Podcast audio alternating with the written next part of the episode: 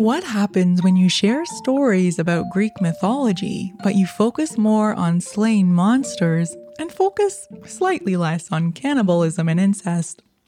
Stephen Fry has broken it down for us with his usual wit and hilarity in this next title. Welcome to Audiobook Reviews in 5. This is Yana, also known as Jana, and today I'm reviewing Heroes, the Greek myths reimagined written and read by Stephen Fry.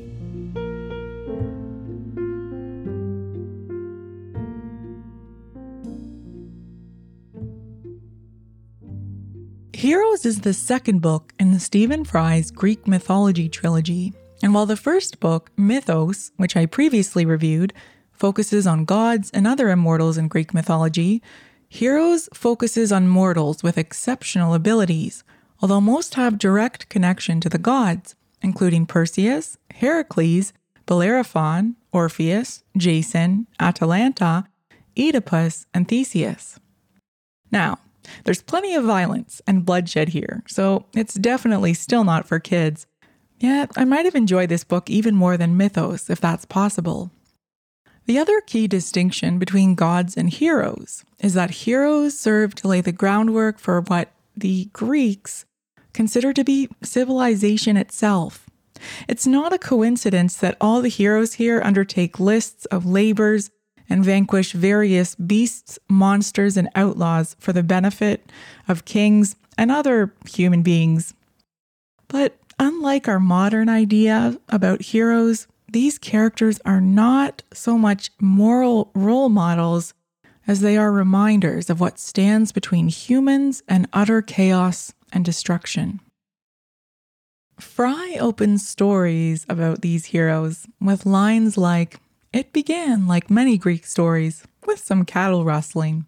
And he is a genius when it comes to foreshadowing by comparison, beginning his story about Oedipus by recalling the story of Tantalus and the doomed house of Atreus, adding, If they weren't casseroling their children, they were sacrificing them while those who made it into adulthood, if they weren't committing incest with their parents, they were murdering them.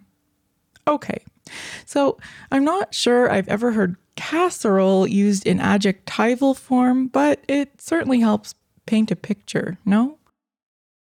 Fry injects every story with pithy insights about the ancient world without sounding condescending, and this had me pausing the audio every few minutes to capture these gems like the story of Heracles in Thrace, accompanied by his young friend and lover, Abderus, a son of Hermes. Fry adds, almost as an afterthought, quote, Heracles, like most classical Greeks, was as happy to dine at the man trough as the lady buffet. Unquote. Fry's pacing also reassures listeners that even minor characters who happen to take a small role in one story or another will get their time in the spotlight in due course, at one point reassuring us that the disgraceful adventures of Pirithous and Theseus are coming soon, lest we fear he's glossing over anything important.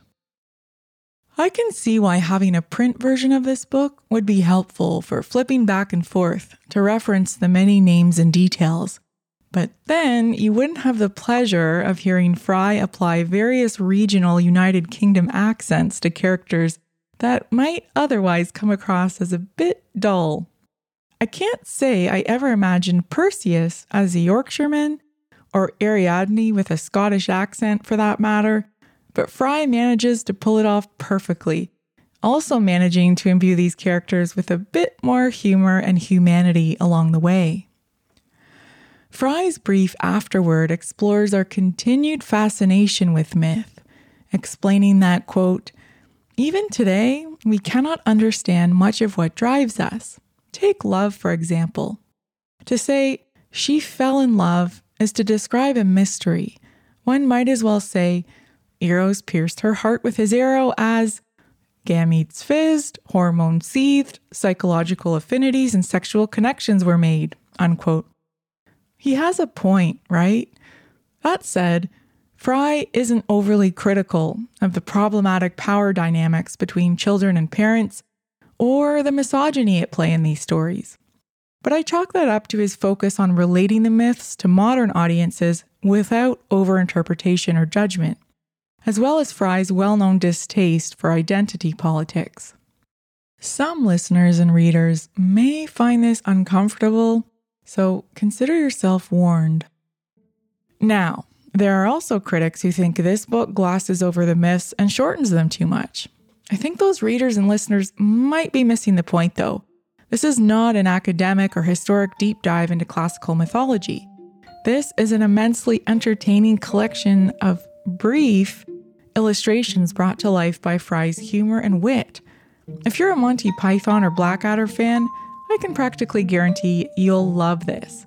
And if you've ever been interested about mythology and you're in need of a laugh but looking for a little more grit, grime, and gallows humor than a typical Disney movie, this audiobook is for you.